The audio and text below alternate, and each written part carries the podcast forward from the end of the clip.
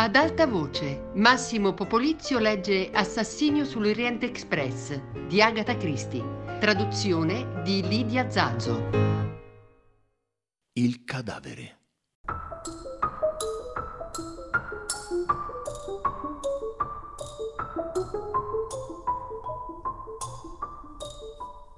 Seguito dal dottor Constantin, Poirot si diresse alla carrozza successiva e allo scompartimento occupato dalla vittima. Il controllore venne ad aprire la porta con la sua chiave. I due uomini entrarono. Poirot si rivolse al compagno. In che misura la scena del crimine è stata alterata? Eh, non è stato toccato nulla. Ho fatto attenzione a non spostare il corpo mentre lo esaminavo. L'investigatore annui. Si guardò intorno. La prima cosa che colpì la sua attenzione fu il freddo intenso. Il finestrino era stato abbassato al massimo e la tendina sollevata. Brrr, fece Poirot. L'altro sorrise. Ho preferito non chiuderlo, disse. Poirot esaminò con cura il finestrino. Ha ragione, dichiarò. Nessuno è uscito dal treno da questa parte. Forse il finestrino aperto avrebbe dovuto suggerirlo, ma se questa era l'intenzione, la neve ha impedito che l'assassino raggiungesse il suo obiettivo. Controllò attentamente la cornice del finestrino estraendo dalla sua tasca una scatoletta, vi soffiò sopra un po' di polvere.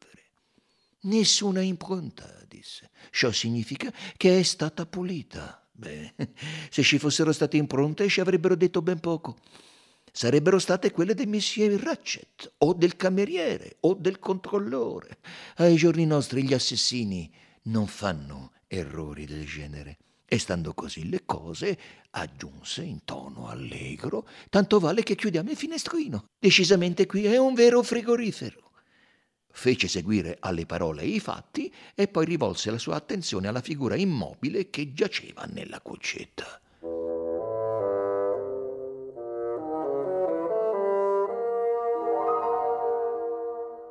Ratchet era disteso sulla schiena la giacca del pigiama, coperta di macchie color ruggine, era stata sbottonata e aperta.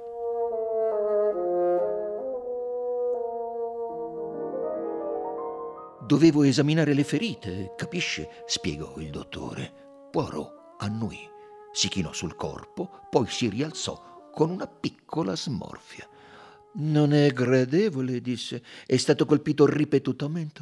Uh, quante sono le ferite? Ne ho trovate dodici. Una o due sono così leggere da essere solo graffi. D'altra parte, almeno tre sarebbero state in grado di provocare la morte. Qualcosa nel tono del dottore attrasse l'attenzione di Poirot. Gli lanciò uno sguardo penetrante. Il piccolo greco stava in piedi lì accanto al corpo, fissandolo con espressione perplessa. C'è qualcosa di strano che la colpisce, vero? chiese l'investigatore in tono gentile. Parli, amico mio. C'è qualcosa che la rende perplesso? Uh, ha ragione, riconobbe l'altro. E di cosa si tratta? Uh, vede queste due ferite qui e qui? Costantin accennò con il dito. Sono profonde. Ogni ferita ha reciso molti vasi sanguigni, eppure i lembi non sono aperti. Non hanno sanguinato come ci si sarebbe aspettato. Questo che cosa suggerisce? che l'uomo fosse già morto, morto da qualche tempo, eh, quando sono state inferte.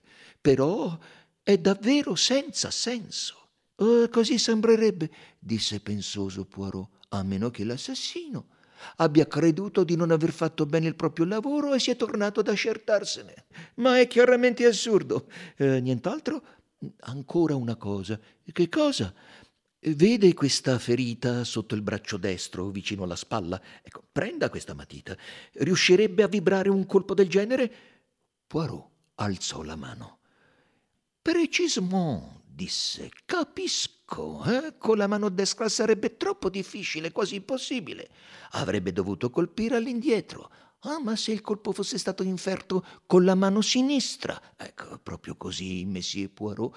Quel colpo è stato quasi certamente vibrato con la mano sinistra. Eh, perciò il nostro assassino è mancino. No, non è così semplice, vero? Infatti, Messie Poirot, alcuni degli altri colpi sono stati altrettanto palesemente inferti dalla mano destra. Uh, due assassini! Eccoci di nuovo a due assassini, mormorò l'investigatore. La luce era scesa, chiese all'improvviso. Oh, è difficile a dirsi. Ogni mattina alle dieci il controllore la spegne. Ce lo diranno gli interruttori, dichiarò Poirot. Esaminò l'interruttore della lampada centrale e quello della lampadina orientabile accanto al letto. Entrambi indicavano che la luce era stata spenta. Ah, bien, disse meditabondo. Abbiamo qui un primo e un secondo assassino, come direbbe il grande Shakespeare. Il primo assassino ha pugnalato la sua vittima ed è uscito dallo scompartimento spegnendo la luce. Il secondo assassino è entrato al buio senza accorgersi che qualcuno lo aveva preceduto e ha colpito almeno due volte un corpo morto. Che pensez-vous de ça?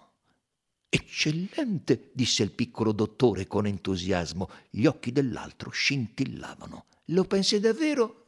Ah, ne sono lieto. A me sembrava piuttosto sconclusionato. Quale altra spiegazione potrebbe esserci? È proprio quella che mi chiedevo. Eh?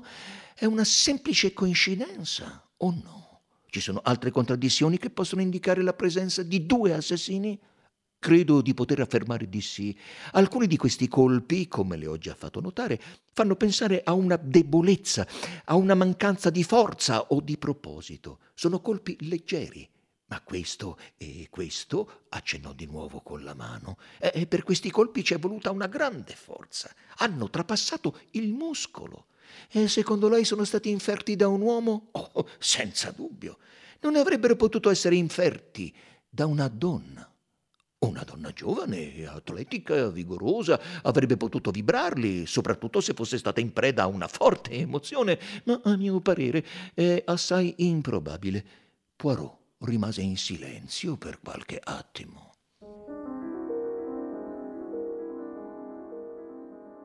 Capisce il mio punto di vista? chiese l'altro ansioso. Perfettamente, rispose Poirot. La faccenda incomincia a farsi chiarissima. L'assassino era un uomo molto forte, era debole, era una donna, usava la destra ed era mancino. Ah, c'est rigolo tout ça. Parlava in preda a una collera improvvisa. E la vittima che cosa fa nel frattempo? Grida, si dibatte, si difende. Infilò la mano sotto il cuscino e ne estrasse la piccola pistola automatica che Ratchet gli aveva mostrato il giorno prima. Carica, come vede, disse. Si guardarono intorno. Gli abiti da giorno di Ratchet erano appesi al gancio sulla parete. Sul tavolino formato dal coperchio del catino c'erano diversi oggetti.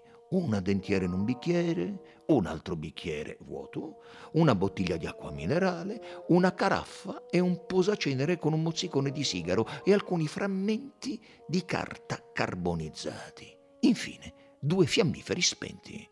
Il dottore sollevò il bicchiere vuoto, lo annusò con cura Ecco qui la spiegazione dell'inerzia della vittima, disse pacato. Drogato? Sì. Poirot annui, prese i due fiammiferi e li esaminò con attenzione. Ha trovato qualche indizio? Allora chiese impaziente il piccolo dottore. Questi due fiammiferi sono di forma diversa, disse Poirot. Uno è più piatto dell'altro, vede? È del tipo che si trova sui treni in bustine di cartone, spiegò il medico.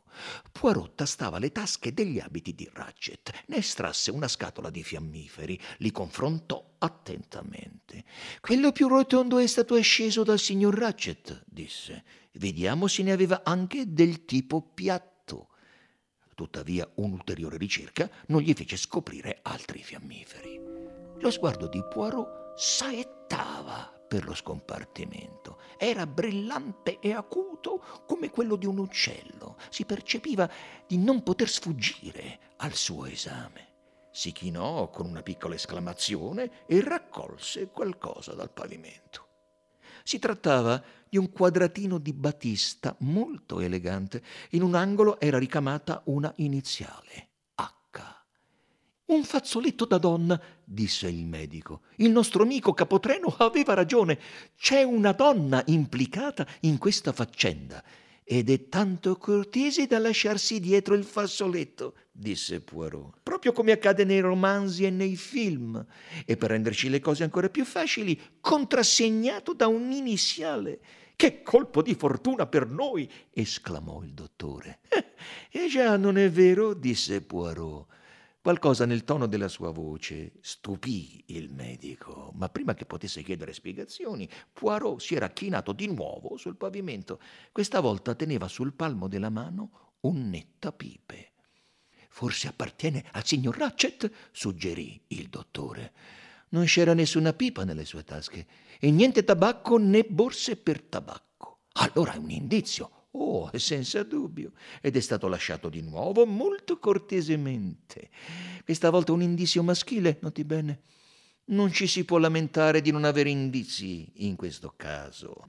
Qui ci sono indizi in abbondanza. Eh, tra parentesi, cosa ne avete fatto dell'arme del delitto?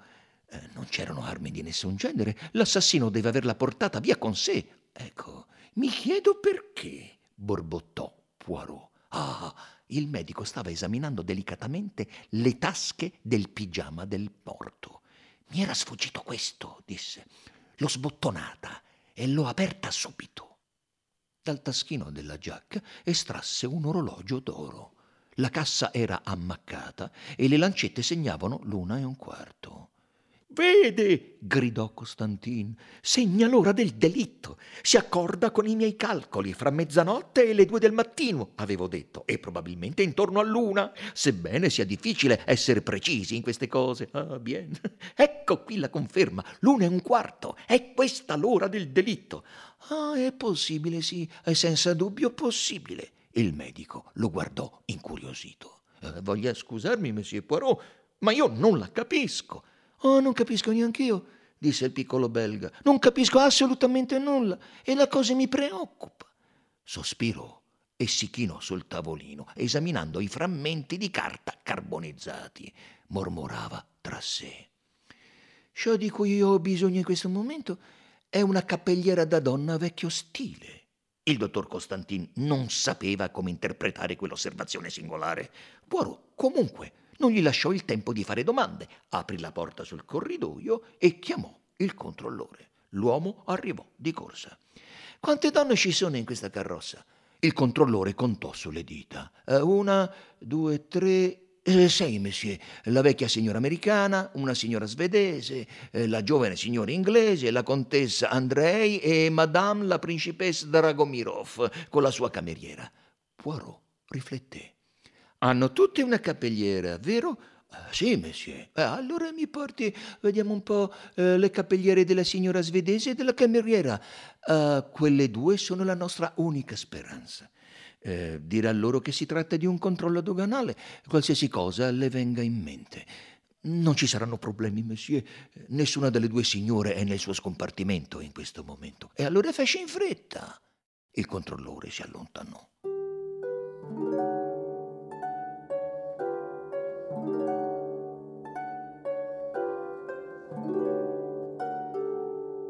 Ritornò con le due cappelliere.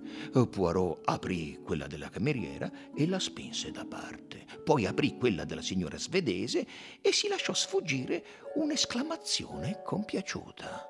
Togliendo con cura i cappelli, scoprì dei sostegni semisferici fatti in reticella di fil di ferro. Ah, ecco quello che ci occorre.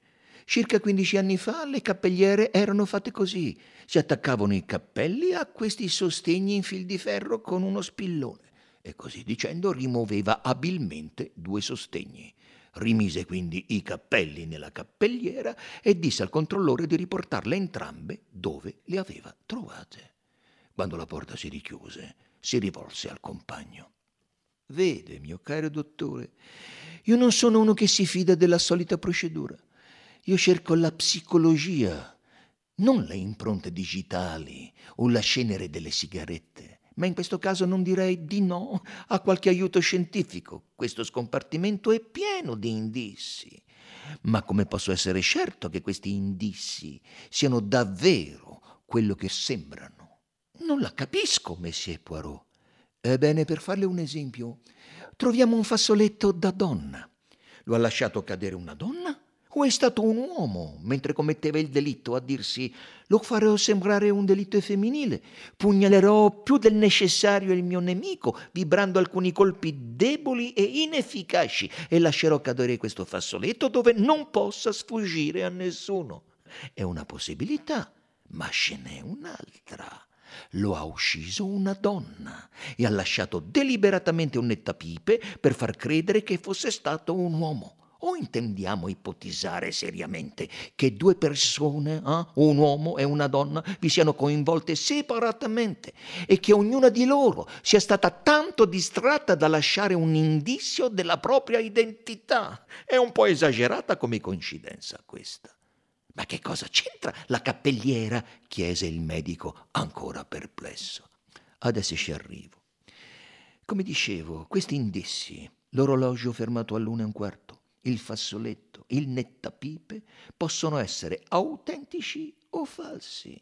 Quanto a questo non posso ancora dirlo, ma c'è almeno un indizio che non ritengo falso, anche se di nuovo posso sbagliarmi.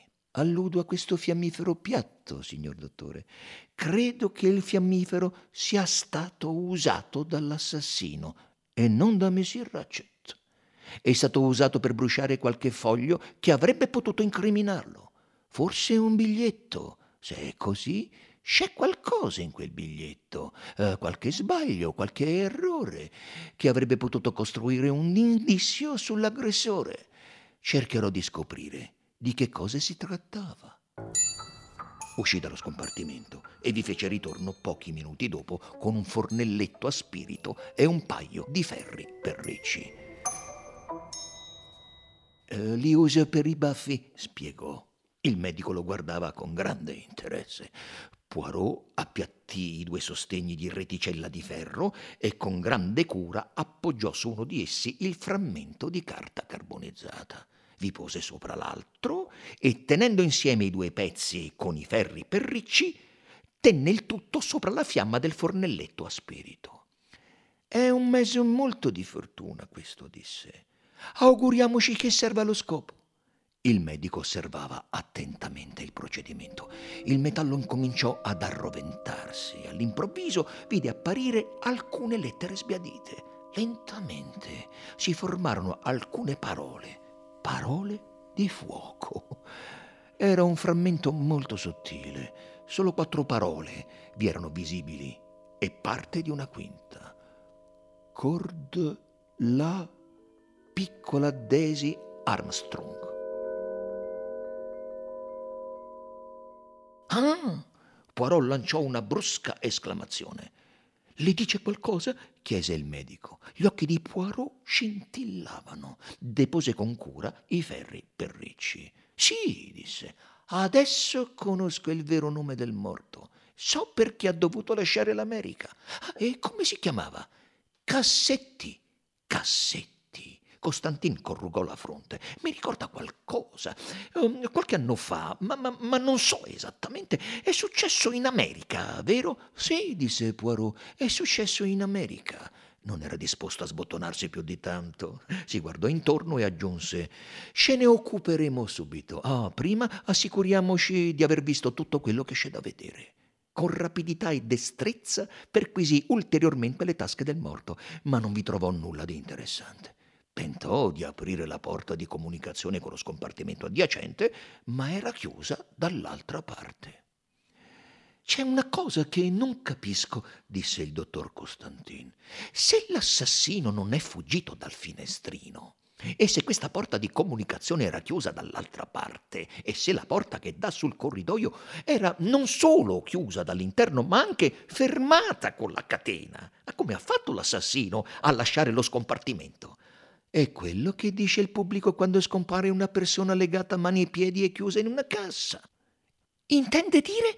Intendo dire, spiegò Poirot, che se l'assassino voleva farci credere di essere fuggito dal finestrino, naturalmente doveva far sembrare impossibile la fuga attraverso le altre due uscite. Come quello della persona scomparsa dalla cassa è un trucco. Spetta a noi scoprire il suo trucco chiuse la porta di comunicazione dalla loro parte Nell'eventualità, disse, che l'ottima signora Hubbard si mettesse in testa di ottenere particolari di prima mano del delitto da comunicare alla figlia. Si guardò di nuovo intorno. Credo che non ci sia più niente da fare qui. Raggiungiamo Monsieur Buc.